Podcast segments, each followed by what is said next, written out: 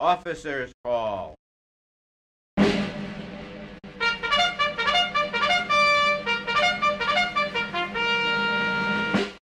So uh, let's uh, let's jump in. Uh, Sure. Welcome to Over There. This is the podcast about military history and activism in the age of Trump. My name is Terry Brennan. I'm an artistic director and activist in Philadelphia, Pennsylvania.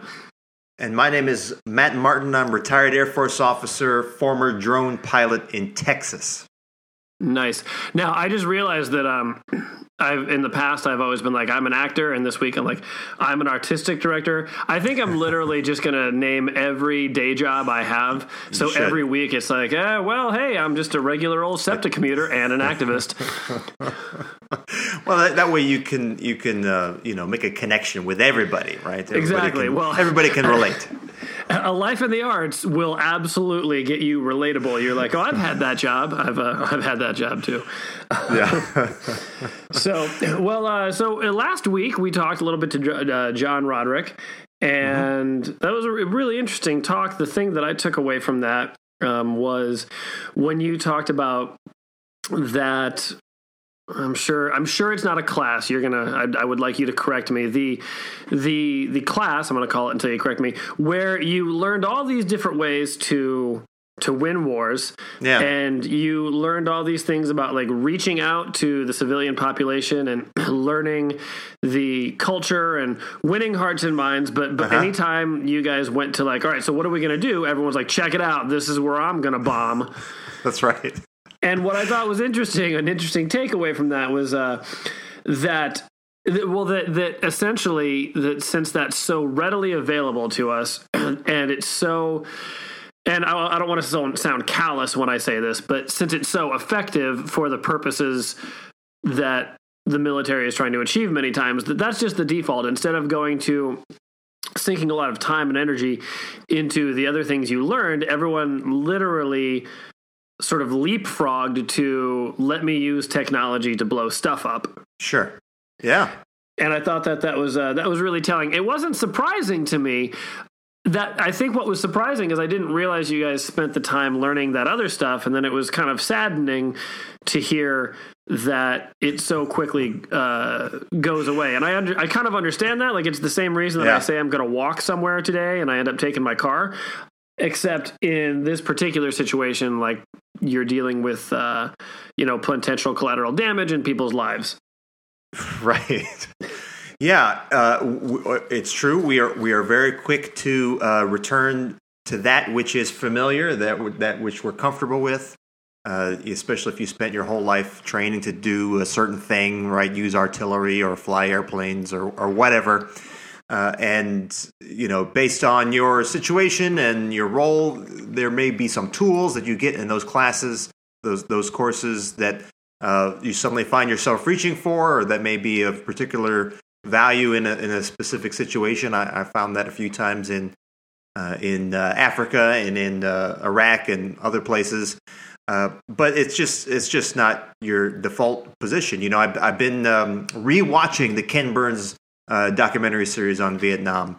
It's so good. If you haven't if you haven't watched it, I, I can't recommend it enough. Uh, but it's it's just a, it's amazing how over the years we are we are we you know we we learn these lessons, and usually there's a huge cost in learning these lessons. Uh, you know, in terms of in terms of blood and treasure, as we say, uh, and then how quickly we we we want to run away from those lessons and go back to that which is more comfortable, Yeah, I guess when you're a hammer, everything looks like a nail.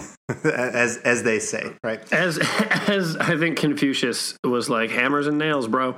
Yeah. So, um, all right. Well, so talk to me a little bit about what you and John talk about this week.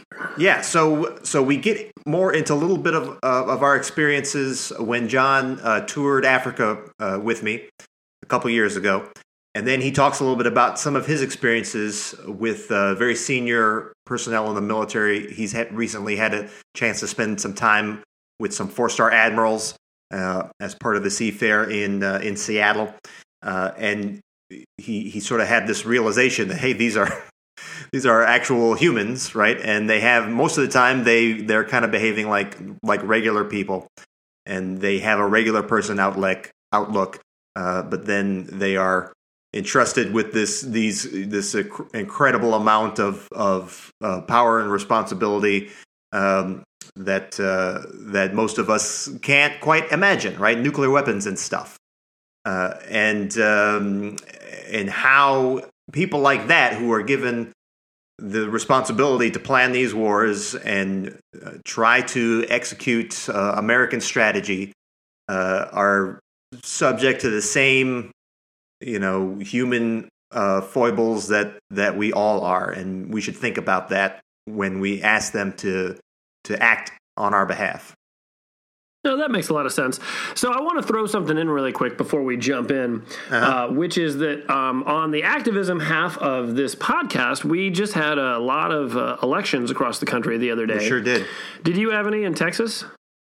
Uh, we only had the um, the the, const- the constitutional amendment ballot measures, uh, all of which passed, and they were all pretty mild. You know, a lot of them about uh, disabled veterans being able to get breaks on their property insurance, which you know nobody's going to be opposed to that.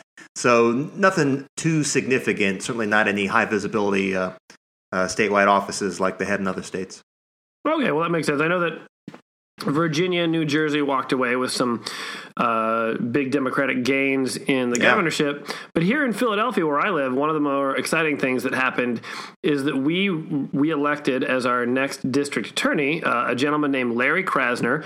Uh, and Larry Krasner is a uh, Black Lives Matter attorney, uh, and mm-hmm. he's also sued the police department and the city a number of times. And he ran on a campaign that he wanted to clean up the criminal justice system by not enforcing like a lot of the the mandatory like the, the lower level things. He wants to get rid of yeah. cash bail for non-violent offenses. Mm-hmm. he wants to um, he really wants to sort of like turn things around. He wants to hold police more accountable uh, when there's a shooting involving uh, a civilian.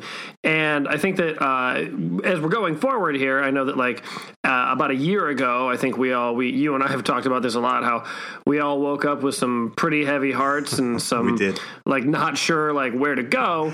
Yeah I think that while we still have a lot of work to do, and I still have a lot of phone calls I got to make to my man Pat Toomey in uh-huh. the United States Senate, uh, it is one of those things where it's nice to see that people are listening, uh, politicians are listening, and that we're making some some good progressive pushback. I think we have been talking for years about like we want to do this, we want to do that, we really want to change things up, but then we elect people who who, who, for the most part, might change things a little, but don't want to change things a lot. And then we get stuck in sort of a gridlock. So, uh, similar to that class you were talking about, where where there were all these strategies that were laid in front, and then the go-to was to bomb, bomb, bomb, or invade. Yeah. I think that one of the things that we struggle with in this country is that we talk about a lot of criminal justice reform, but at the end of the day, a lot of DAs prosecute, prosecute, prosecute, and cops yeah. arrest, arrest, arrest. Mm-hmm. And we've found that for things like for low level things like uh, like possession of marijuana, like there's no reason to lock somebody up for three months for possession of marijuana. It's kind of a waste yeah. of our resources, and it's also it. There's a lot of research that says that that puts a number of people, especially young black men, on a collision course with the justice system, and it's pretty easy just to say like so you have some weed, here's a fine. And right. so I'm excited to see that that at least Philadelphia is going to be pushing forward in that a little bit and not digging really deep into arrest, arrest, arrest. I think we're going to try some other things and we'll see how it works out. Maybe it works out great. Maybe it doesn't. I have a feeling it's going to fall somewhere in the middle. Yeah.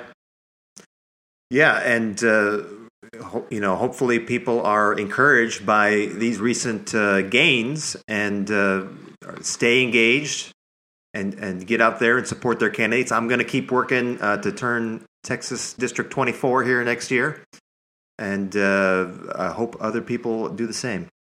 Yeah, it is important, right? Because we're the only ones who can do the work, meaning yeah. like individual citizens. We can't hope that that someone else goes out and does some super voting or some super calling. like right. we have to we have to stay engaged as individuals and kind of make these changes that we want to see. Yep. Absolutely. All right. Well, with that, let's uh, let's jump into this uh, this part two interview. I'm really excited to hear what John has to say this week. Yeah, we'll do that. and uh, and then in the meantime, Terry, I'll see you over there. Yes, I'm actually looking over there right now, and uh, and I'm going to say I'm going to meet you over there. you, you got it. All right, over and out. Okay.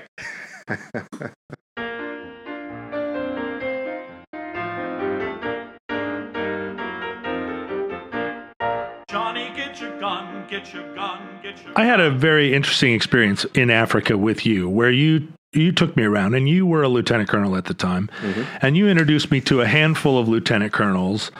Um, in addition to, you know, I met a, a lot of uh, a lot of uh, Navy Master Chiefs and a lot of um, a lot of like sort of top NCOs in addition. But you you introduced me to a handful of, of people that were that were your peers, and we had we had a few interesting conversations around the around the campfire, sitting around our musty smelling tents, Uh-huh.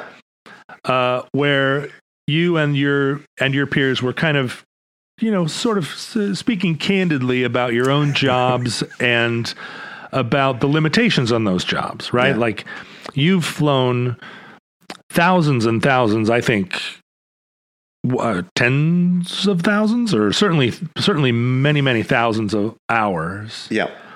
uh, over these combat zones, piloting predator drones, where you're both in an observing uh, observer role, but also you were these were armed drones. You were there in That's a right. combat uh, role, That's right.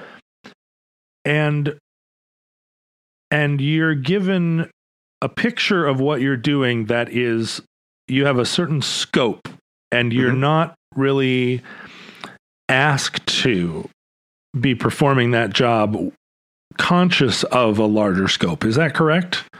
You're not sort of- only not only are you not being asked to be conscious of it, uh, you're you it, it's going to cause you trouble if you start asking a lot of questions about you know the priorities that you, I mean there were there were many times in Iraq where I was supporting an intelligence objective and very nearby some we had some guys on the ground who were getting getting shot at right who who were who were under attack and who were calling for help uh, and I was I was not allowed to shift my mission from what from the intelligence objective I was looking at to go help these guys. You know, because my I, was carrying Hellfire missiles, and you know, I, if I could find who was shooting at these guys, I could I could take them out, and I could I could maybe save these guys. Right?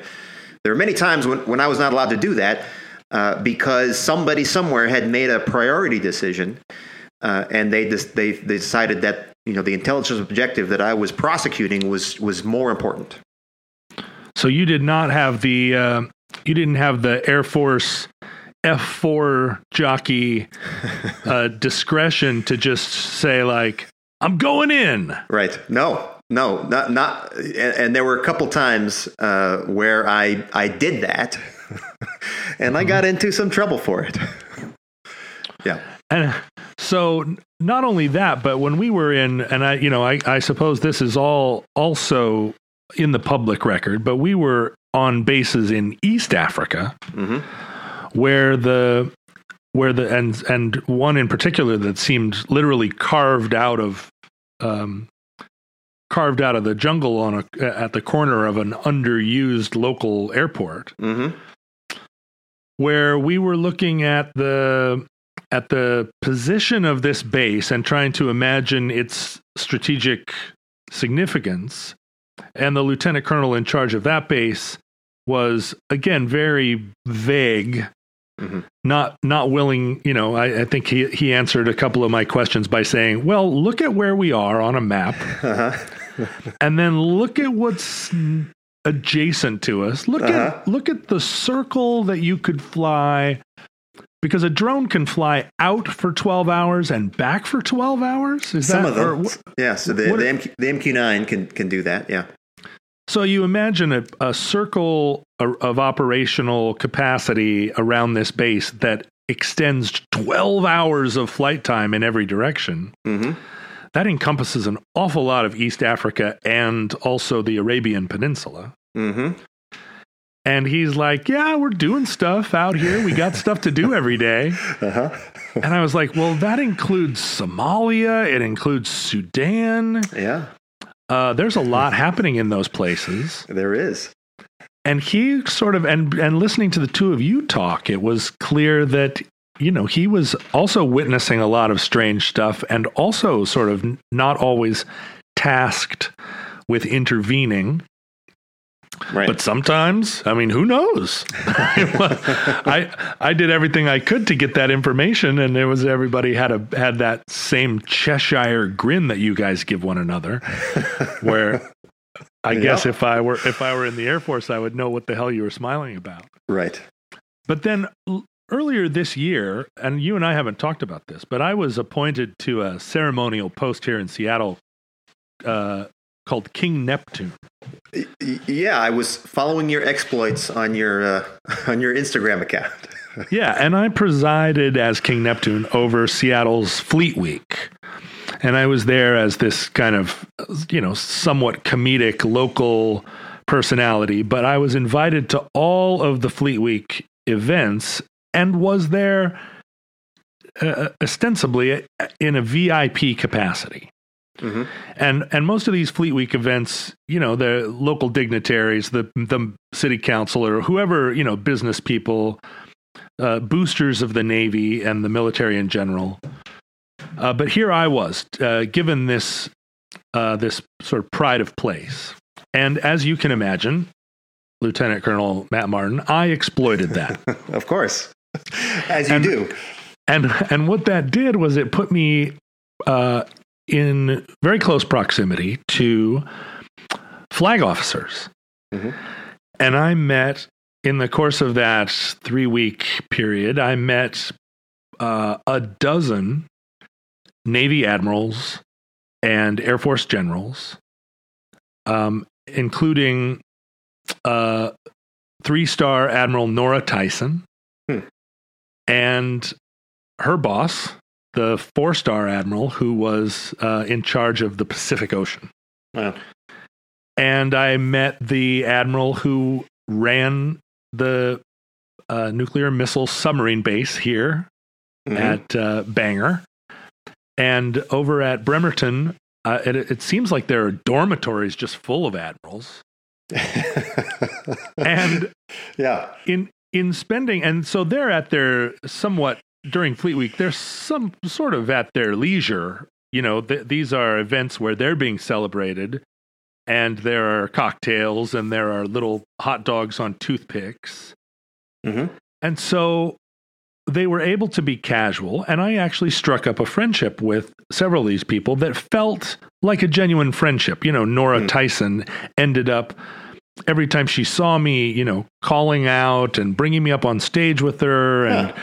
Had her arm around me a lot in a very sort of congenial way uh-huh. where we knew we were on a first name basis and and um and in getting to know them and talking to them a little bit, I had the very same experience I had with you and the officer corps that I met in Africa, which was, you know, I'm almost 50 years old. Mhm.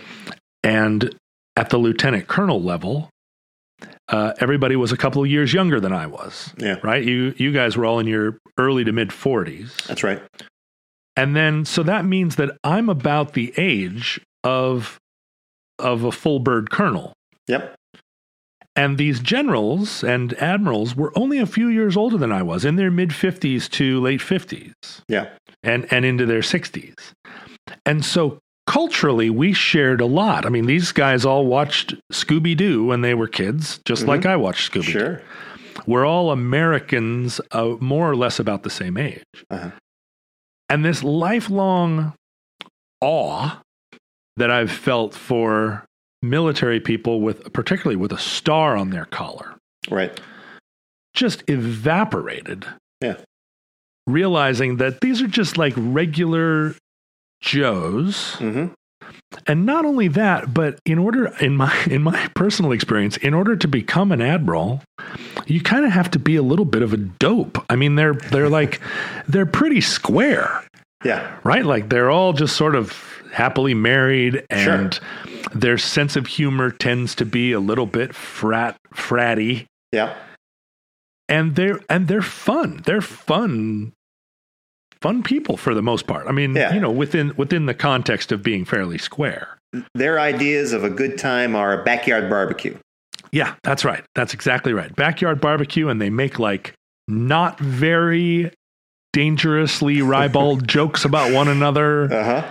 And uh, you can tell in most cases, it seemed like uh, if the admiral was a man, it was his wife that was really running the show. I met Sure. all their wives, and they were really, you know, they were like pretty powerful ladies. Uh huh.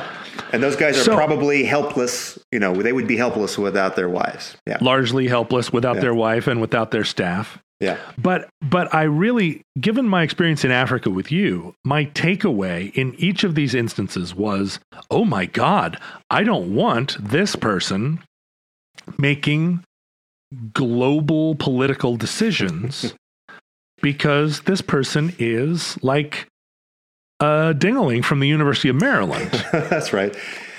Um, Yeah, you, And- you know, my experience in the military as I got more senior uh, was that on the very rare occasion you would meet a colonel or a general who you thought, you know, even after spending a couple minutes with them, like, holy Toledo, I, I totally get it. I get why you're an admiral. This guy is brilliant. He's read all the books. He's thought deeply about this stuff. He has charisma. He knows how to lead and it was almost always a he. Some sometimes some you, you see some very senior w- women officers in the military who meet the script description, and we're getting more of them. I mean, Nora Tyson was very impressive. Right. But um, those those individuals are, are are very rare, and and usually, you know, especially as I as I became a lieutenant colonel and and was uh, thinking about you know how I would make rank, you know, all the colonels and generals I was meeting, I would have to say, well, huh, okay, this this is this is this is the guy, right? This is who we have chosen to do this. Uh, okay, I guess. Well, Uh, and and you know within within the military context, right? I mean, I, f- I find you to be a very um, a very sort of you have a very wide ranging scope, and you, and obviously very intelligent and self educated in addition to being actually educated, and that was true of of a lot of these characters too. But I would see lieutenant colonels and colonels come up to these admirals and there was a there was although a friendly and convivial relationship there was also a lot of saluting and standing uncomfortably Sure. not not sure exactly how much standing at attention they should Uh-huh. be doing Uh-huh. but but certainly you know they were in that state of like well i'm not at attention but i'm also standing next to a three star admiral so That's i'm right. more more at attention than i normally would be Right, because at any time this guy's going to turn to me and ask a question, and I'm going to have to know something or, do something um, because this this is the this guy is in charge, and we, we're going to show him a lot of deference. Right, right. But but uh, but me standing there with my with my sash and several medals that I had bought at thrift stores and converted into medals that I was wearing uh, as King Neptune. then the admiral would turn back to me and say like, "Oh boy, my wife told me to get more hot dogs." You know, this kind of Yakov Smirnoff level of of uh, of my wife jokes Sure. and because because there because we could be peers and i don't think these admirals typically have a lot of peers who aren't other admirals. They don't get out in the town really. No, they don't, and they they you know when they when they get to actually talk to somebody, I think a lot of them find out, hey, this is fun. yeah they really did s- we we we struck up pretty like unusually close friendships. I had this four star admiral who I'll, who will remain nameless lean in at a cocktail party and say you know i'm an introvert and it's very difficult for me to be a four star admiral and also be an introvert. These parties really, really ta Yeah. take take away from me. Yeah. And I said, you know, Admiral, I'm also an introvert, but I get up on stage just like you and do these things for a few hours, and then I have to go back and take a bath. And he's like, I take a bath too.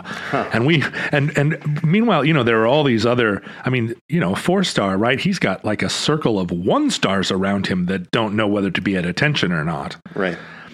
And he's like, you know, leave me alone. I'm talking about being an introvert with this weird guy and with these medals that he that he made himself. You Yeah. know, he's like desperate for for a little bit of like male friendship, Yeah. uh, even even just briefly.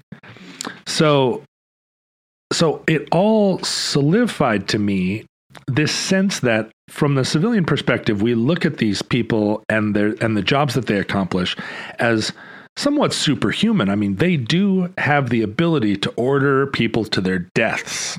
Yeah. And you know that they don't want to send soldiers to their death. You know that that is that that hurts them Mm-hmm. to do. But Yeah. at the same time, it is the number one thing in their job description, more That's or right. less. Uh, ultimately, like this is the this is the tremendous power that we that we uh, imbue them Yep. with. And they think about And- it all the time, and it's the thing that keeps them up at night.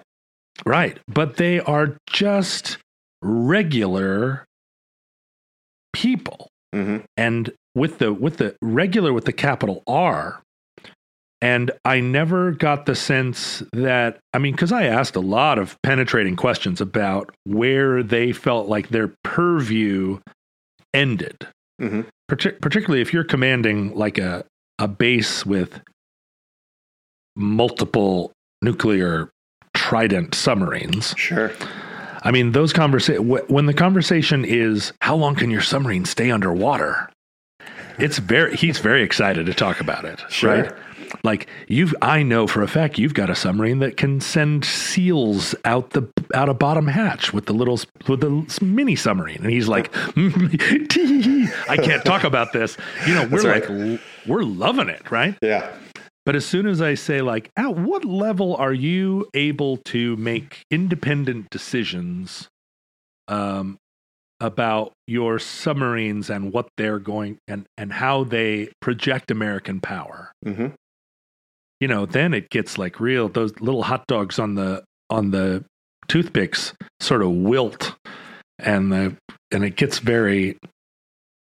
It, it, it's not. It doesn't get tricky because they um, because they can't talk about it. It gets tricky because they don't know. They they don't know, and they suspect that. I mean, we, probably most Americans uh, think that it is more than it is, and but for those individuals, it's probably more than they're comfortable with. so, I guess my question to you, and the one that you and I have tried to resolve before, is what is the missing layer? Where is Yeah. there a missing layer of accountability, a missing layer of civilian authority? hmm um, what would that missing layer do and how would we accomplish creating or empowering that missing layer i mean because it's not like the us government lacks for layers Right. so there has to be a layer that would be capable of both this this larger geopolitical understanding and also uh, again exerting civilian authority over this um over this like uh gorgon Yeah. of the military or the Cthulhu of our unleashed uh, American power. Like, what is that, and why are they not more? Why do they not actually have the authority that it seems like they ought to have? Man, that is a question. Uh, you know, on paper, if you read through the doctrine documents that the U.S. military publishes, all the joint publications, uh, on paper, that that enterprise is the State Department, the National Security Council, the National Security Agency, and the way that that influence is supposed to express itself in each country is the teaming together of the military and the embassy team and USAID and non-governmental agencies and, and all of these other players uh, that are, are supposed to be part of this team. And they are supposed to work together through this very formal process that is outlined in these thousands of pages to carry out this national security strategy.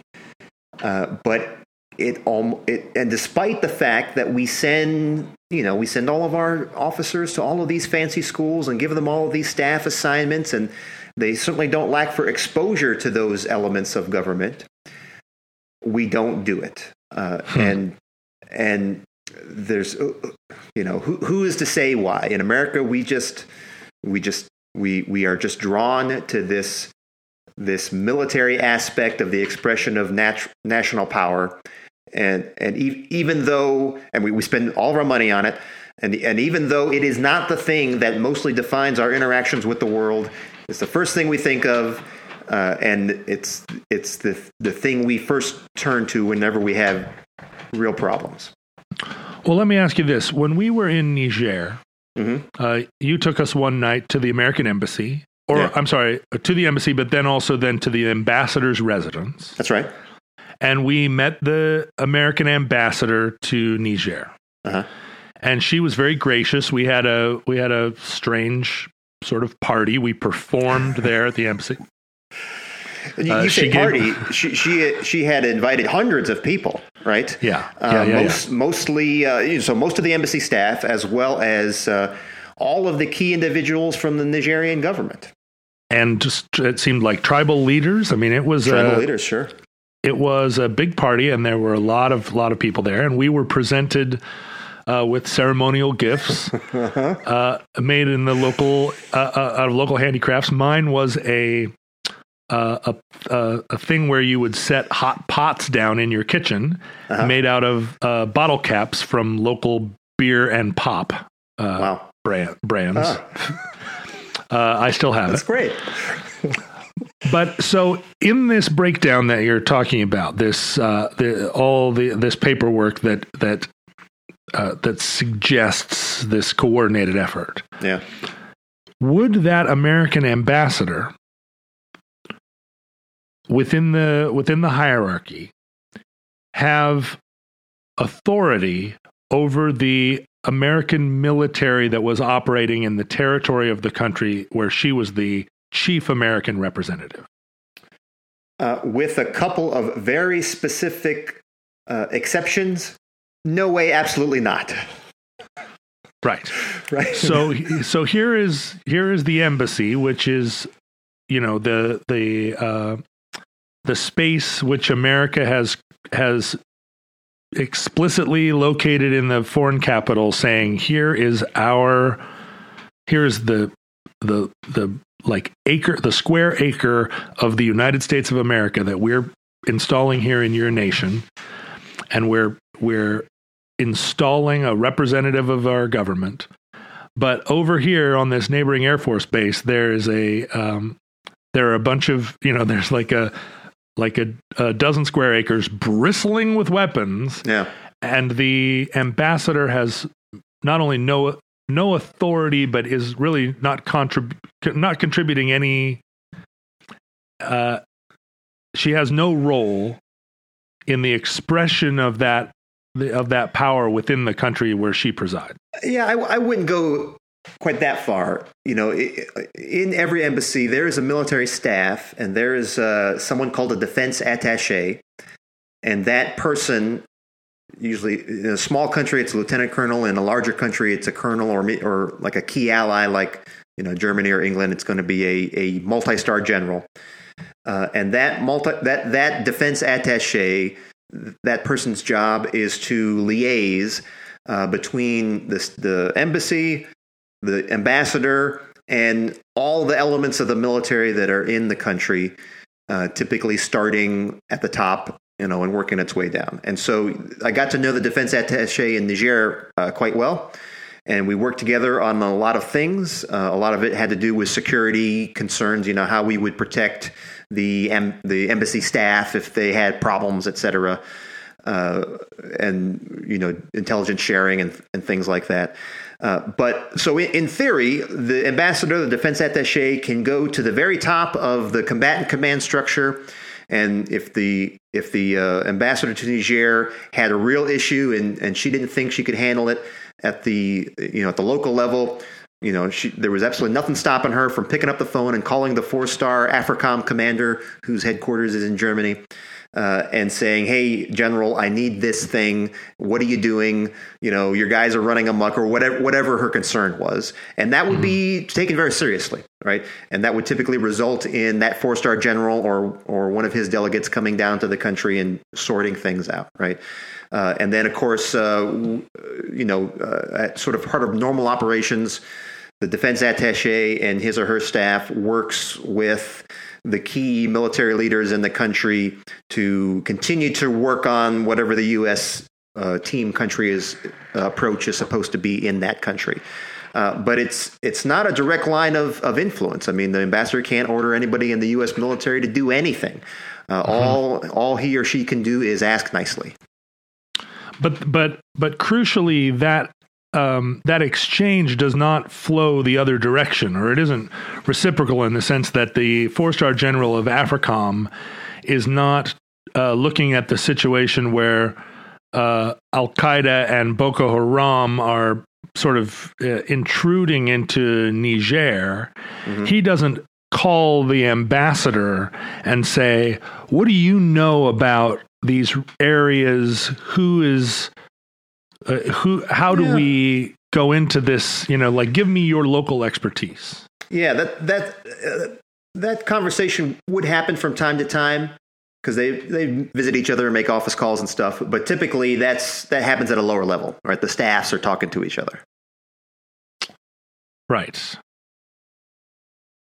So that is how it is that that's how it is effectively. I mean uh-huh. you know that that's how it is by default.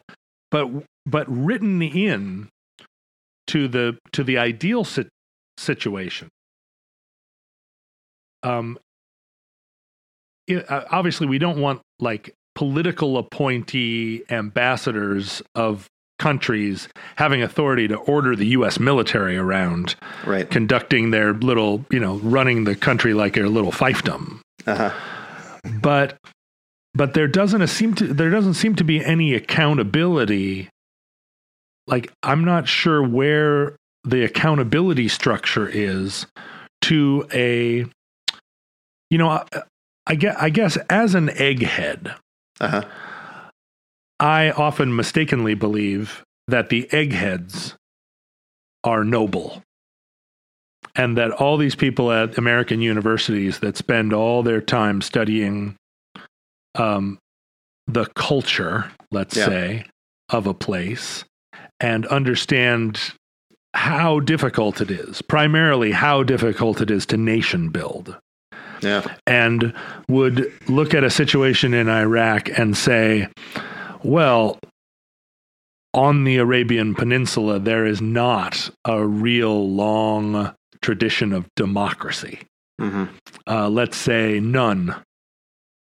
And uh, and so there are certain obstacles culturally to establishing democratic government in a place where there is no cultural history of democratic government, there is no uh, there there doesn't appear to be any advantage to democratic government to them, uh-huh. and the uh, the corruption that we think of as endemic corruption is in a lot of cases not it doesn't even qualify as corruption because it is it's just so uh, intrinsic to what we would, you know, where where corruption trends into just the culture of authority mm-hmm. is a real uh, blended line. Yeah, and you would have to know an awful lot about each one of these countries to really understand that. To understand it, but but at a at a at a from a global perspective, from a United Nations perspective, uh-huh. there I mean there are people who are able to say, just as you, just as you're describing at the end of Vietnam, this realization that oh, counterinsurgency does work. Yeah, but it's really hard. Mm-hmm. So we don't like it, so we're going to ignore it. Right. And if you were going to come here, you had better be prepared to do all of these things. Mm-hmm. And if you are not prepared to do, you had, you had better understand exactly what it's going to cost, and it's going to be a lot. And if you are not ready to bear that cost, then you should really rethink your strategy. There, there are people who could right. say that, right? There are people right, who could right. express that thought. Uh, right. Uh, but those are not the people who are who are planning these operations. And so we we're caught in this cycle, vicious cycle of choosing repeatedly to to pursue a, a course which we know does not work mm-hmm. because it's easier yeah. than to do the thing that we know or suspect would work. It's it's easier, and I cannot divorce myself from thinking that it's both easier and more fun. It's yeah. certainly more it's certainly more profitable, but it's also like woohoo! There's you know it's way more cowboy. to se- to send the super cobras in than to send one, you know, like a like somebody in a in a seersucker suit and like three three people with clipboards in. Le- or Yeah, let alone somebody that speaks the local language. Yeah, I, I mean, uh, I, I, I understand exactly what you're saying. Uh, I mean, I would I wouldn't describe it that way. Uh, I would describe any any any of those uh, military operations as as cowboy. I, certainly didn't feel that way when I was, uh, you know, uh, use, employing deadly force from the air. Uh, in Iraq and Afghanistan, I, you know, uh, I, I didn't, I didn't find it to be fun. Um, it, was to a certain extent stat- satisfying, especially if you are, you know, doing something like covering a convoy and that convoy is taking fire and the guys are on the ground are getting shot up, and you are able to, uh, to you know, help get them out of that situation. That's super satisfying. Um, but yeah, you- you're you're right. Um, I I think Help, the help larger them point, out of that situation by firing multiple Hellfire missiles and watching uh, like a whole a whole section of the desert turn into fire for a for a moment. for for a, for a moment, right? Let's And- call it what it is. That's right, and and Yeah. killing multiple individuals who are uh, shooting at your guys. Yeah, that I mean Right. that's yeah that's right. We shouldn't be euphemistic about this. Uh, but um, I, I think the larger point is that um, you know the, the the people who are making these decisions uh, and who are planning these operations, um, you know they they have background and experience uh, which informs them as to what they think will work and what wasn't what won't work, and the things they think will work are things that they spent their whole lives, their whole adult lives training to do. Right. Right. And they don't take their job lightly. Yeah. Uh, but there is, but uh, as we keep touching on, it isn't effective, Yeah. um, except in creating like, well, what we have now is the longest war in American history. Right. With with, with not, not only no end in sight, but no plan to end it, no idea what the ending of it would look like, uh, no understanding of what we would have to achieve in order for us not to have to do that stuff anymore. Right. Early on in the war, it seemed like conventional wisdom was that the end of the war would look like the, the elimination of dictatorship in the Middle East, the establishment of peaceful democracy, the economic development of those countries so that they became flourishing garden states, Uh-huh. and a global new world order where um, love of American style democracy and economic and trickle down economics created a century of prosperity uh, that everyone called the American century, and that um, that these uh, that these nations, which had been which had been laboring under these oppressive dictatorships would be liberated and would then, I guess, flourish in the arts. And um, like that really was a, a notion that motivated neoconservatism. Yeah. But that seems 100% gone from the conversation now. And it has turned entirely to eliminating the bad guys, ISIS and so forth. And and somewhere back in the monkey brain of this of our of our national idea of this global intervention is that if we can eliminate the bad guys, then all of this garden flourishing can take place. But until we eliminate these, whatever, 10,000 guys driving around in Toyota Hilux pickups, That's right. until we eliminate them, this whole other thing, this massive sort of Gaia bomb that of culture that we were intending to drop on these on these poor countries, Yeah. uh, that all has to take a back seat because at, right now we have to eliminate this this uh, this overwhelming threat, and none of that other stuff can can happen yet. right. So much so that we've forgotten about it. We don't talk about it even. Right. And, and, you know, at a certain level, the people in the U.S. military understand that, that that's that's uh, that's hogwash, right? That there's just nothing to that idea, and that's why they are bu- busy building. You know, it, the president of the United States is not the one who's deciding to build a huge uh, unmanned aircraft base in northern Niger or any other base that we're you know we're spending millions of dollars on these places, building runways uh, and you know installing sewer lines and uh, communications lines in order to establish a capacity to conduct military operations. And, you know, these are not temporary structures, right? They may be mostly tents that people are sleeping in, but, you know, we're building these things to last. And so at a certain level, you know, the, the, the mid level of leadership in the U.S. military understands that we're not going anywhere. And as long as we're not going anywhere, then we need to be able to do these things and, and make it possible to do these things. Might But as yeah, well I think showers, right? that's right. We'll have showers and internet, and, and, and food that's not going to make us sick, right? Uh, but uh, I think you're right. At a, at, a, at a larger level, at the political level, and in the wider population, there's this anticipation that we're going to win somehow, and then we can be done with this stuff. Right. We're going to win over an entire like population's religion. Yeah, We're going to defeat the we're going to defeat the tenets of their religion yeah, and we're going to replace their thousand year old culture yeah, uh, with our like infinitely superior culture and Right. presumably in many cases our infinitely superior religion right. Uh, if we can just get rid of ISIS and Al Qaeda and Boko Haram and Al Shabaab and the Shiite militias. and whoever else, right? If we could just get rid of those guys, then then they'll like us and they'll want to be like us, and everything will be great. right and we have no and the the the neoliberals and the neoconservatives all of the people that went to penn state that are driving this Mm-hmm. we recognize that within Islam, the vast majority of people, just like within Christianity, are moderate. Uh, they they sit down to dinner with their families, and everybody uh, tells jokes about their about the uncle that that wasn't able to make it to dinner.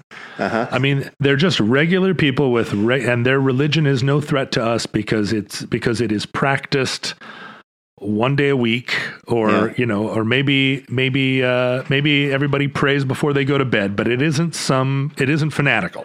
That's the that's the neoliberal idea Mm-hmm. that we can create these garden economies where uh, each one of those families has a new television set, but their Islam, you know, their their the the fact that they're Muslims is really no different. And and so there's this fundamentalism, Right. and that is that is as the fundamentalism is more of a threat to the local to the potential that these local communities would develop a suburban American culture. Like ISIS is more of a threat to them than it is to us. right. Um, and that's our that is our justification for intervening. And there is no sort of recognition that people, young people, are joining Al Qaeda, are are are are propelled into these organizations uh, by you know for reasons that are incomprehensible to us or Mhm. certainly not under our influence. Right. In our initial uh, exchange when you and I first met, and I I'd been talking about drone warfare on the on our podcast, and you said, speaking as someone who has spent thousands of hours uh, flying over these countries, engaged in war, I think Yeah. that you don't. I think that your idea is wrong. Yeah. But w- what I was saying in that podcast was that as we have increased our technology, our our war fighting technology, one of the main motivations of the military is to limit casualties Mhm. to us, li- limit American casualties, Absolutely. continue to project power, increase our ability to uh, wage war overseas whilst simultaneously limiting or eliminating our, you know, uh, uh, sp- the spilling of American blood. Yeah.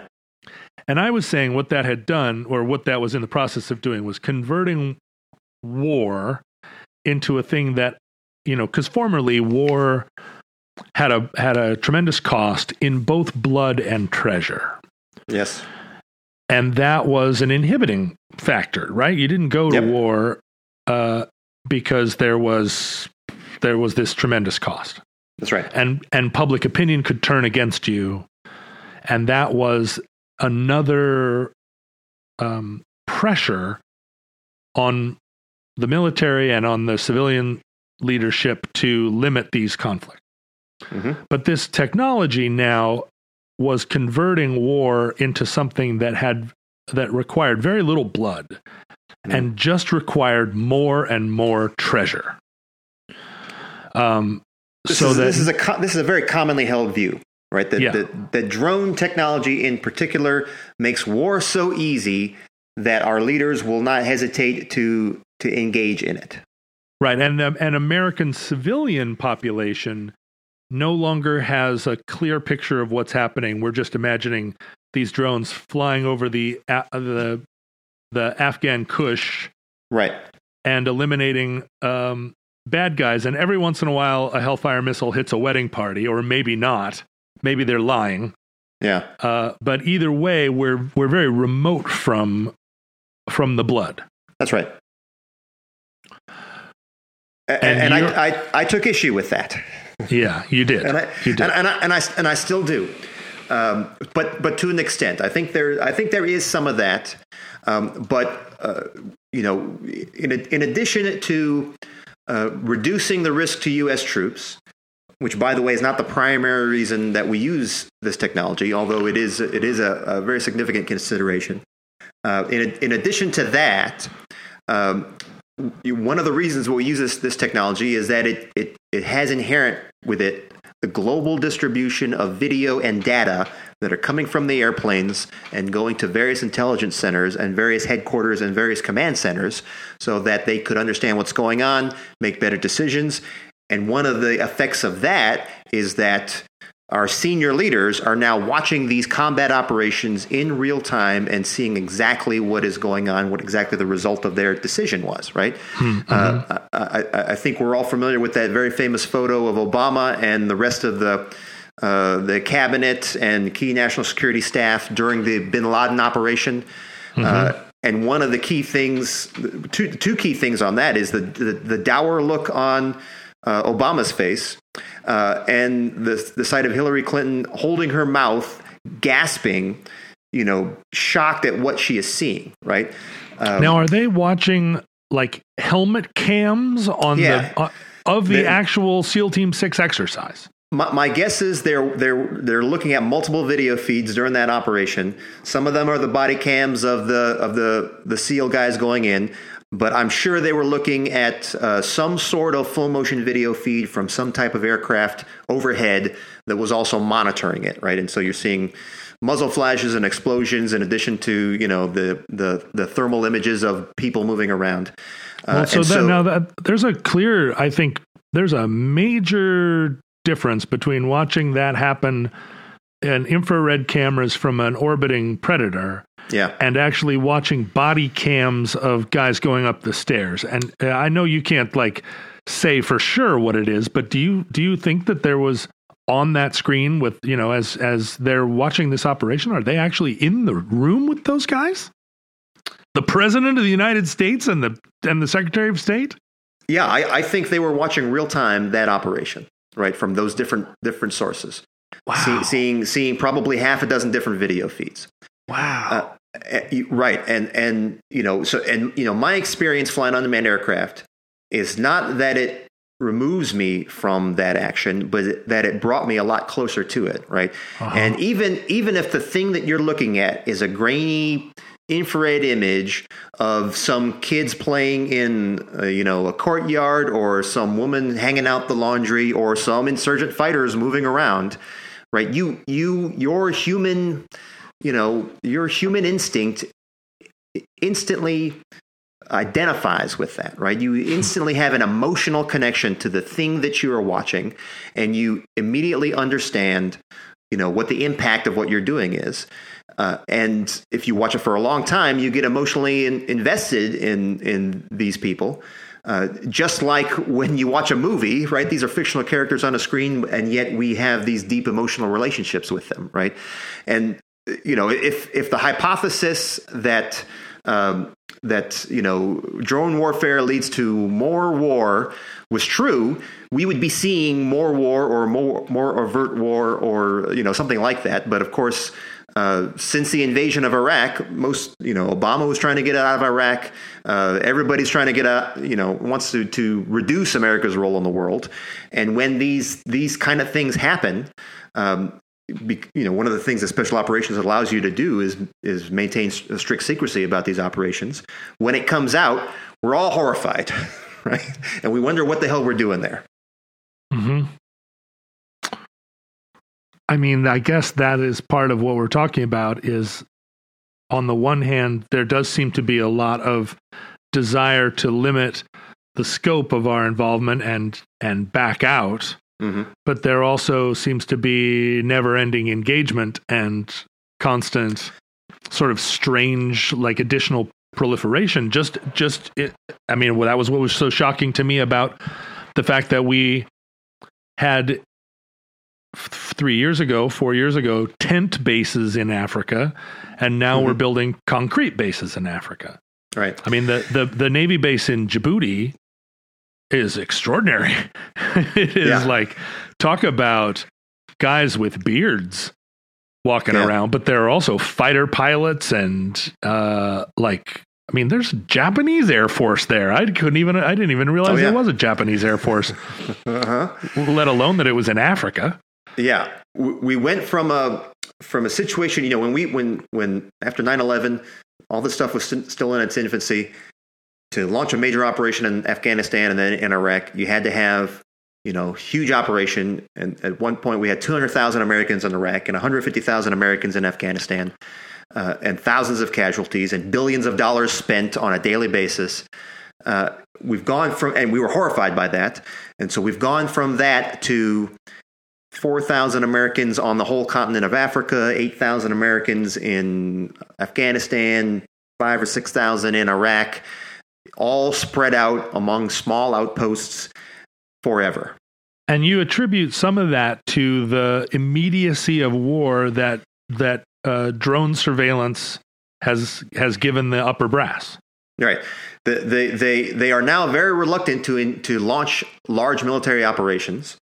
And so they are using these tools to conduct the smallest operations that they can uh, to still, you know, be working towards their strategy.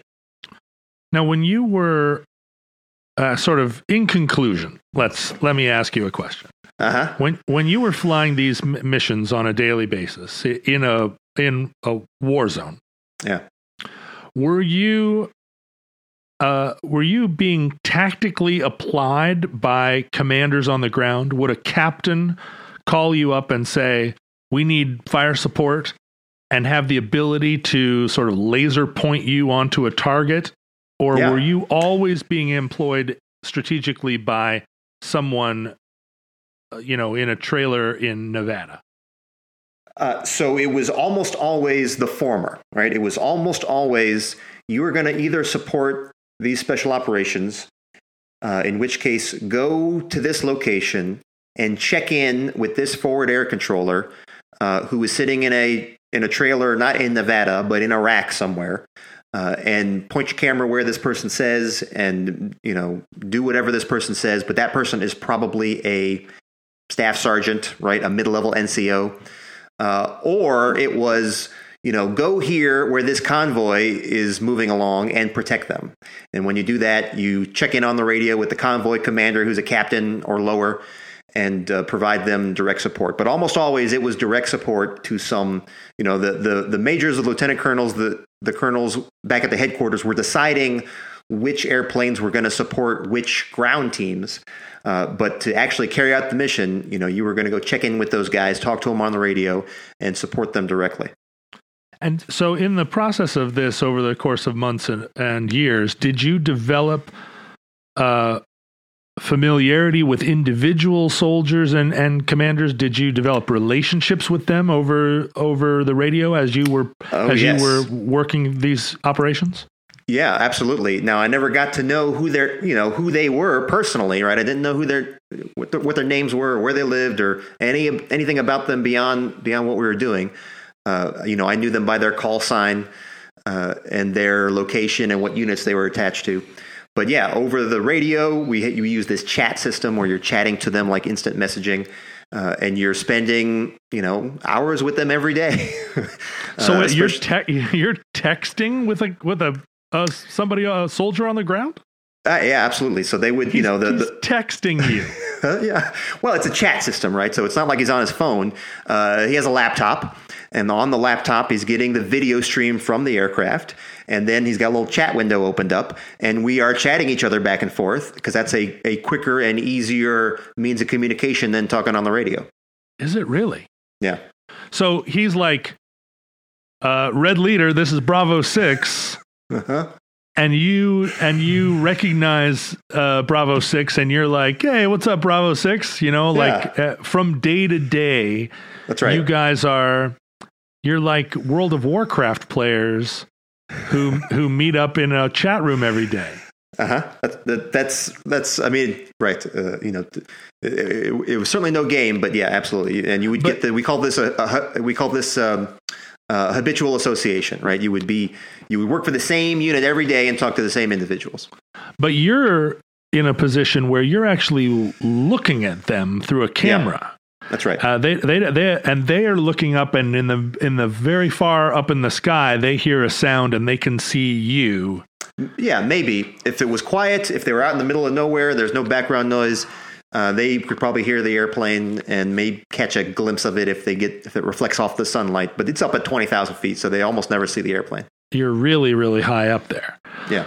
Um, and so, did you get so that you could look at the infrared signature of a man on the ground and recognize individual people that you saw all the time by their body English? You, could you could definitely tell the difference between U.S. troops, you know, Army guys, and everybody else. Uh, you know, there's in, in infrared somebody who's wearing body armor uh, and carrying a lot of gear. They look different in infrared. They have a different heat signature. They move differently, right? So you could you could very easily tell that. Uh, and then, yeah, you would get to recognize the lead vehicle in convoys where your guy was, uh, and then from time to time you would actually see the person that you're that you're talking to. Wow. Yeah. Uh, I mean, that's extraordinary, and and uh, obviously, yes, a different level of engagement from from flying an A four over the jungle and hearing a guy go, "Red leader, this is Bravo six. You know, put mm-hmm. napalm down on the tree line." Right. and you just kind of come in and lay it down and hope it worked. And Yeah. Bravo Six Right. goes, "Thanks, Red Leader." Right. Or, you know, in the old days, you know, in Vietnam, those B 52s just drop in 55 dumb bombs from 35,000 feet. Right, and just And like have- hope they land in that zip code. Right. That's right. Wow. Yeah. Well, Matt, I hope uh, this is uh, this has been super informative, and I hope that we are able to uh, talk on a semi-regular basis. I feel like you have a lot of insight, and as the as this situation continues to unfold, or as it pops up in other places, there's a lot of insight you can provide. I think to a general audience that that they don't have exposure to otherwise. Yeah. And, you know, we didn't, we got a little bit far afield from talking about what we actually saw and heard in, in Niger. And so maybe we, maybe we can come back to that. Well, yeah, there's a lot. I mean, there's a lot we can talk about in Niger, and a lot. Um, you know, hopefully that situation doesn't escalate into a, a full blown conflict, but it almost certainly will. Yeah, it's it's it's gonna we're we're you know if if you were an American general and a bunch of your guys just got killed, you know your response is not oh I need to get my guys out of there. Your Right. response is probably I need to get more guys in there and Right. get control of this situation. Right. Right. Well, uh, um, so you and I will talk offline and try and find a way that we can uh, periodically give people this uh, your, I mean, your level of uh, insight into the situation. I think it's really yeah. valuable. That would that'll be that would that will be a lot of fun. Yeah, I agree. All right. Well, uh, okay. see you next time. you got it. Thanks a lot, John. Yeah. Send the word, send the word to beware. We'll be over. We're coming over. And we won't come back till it's over, over there.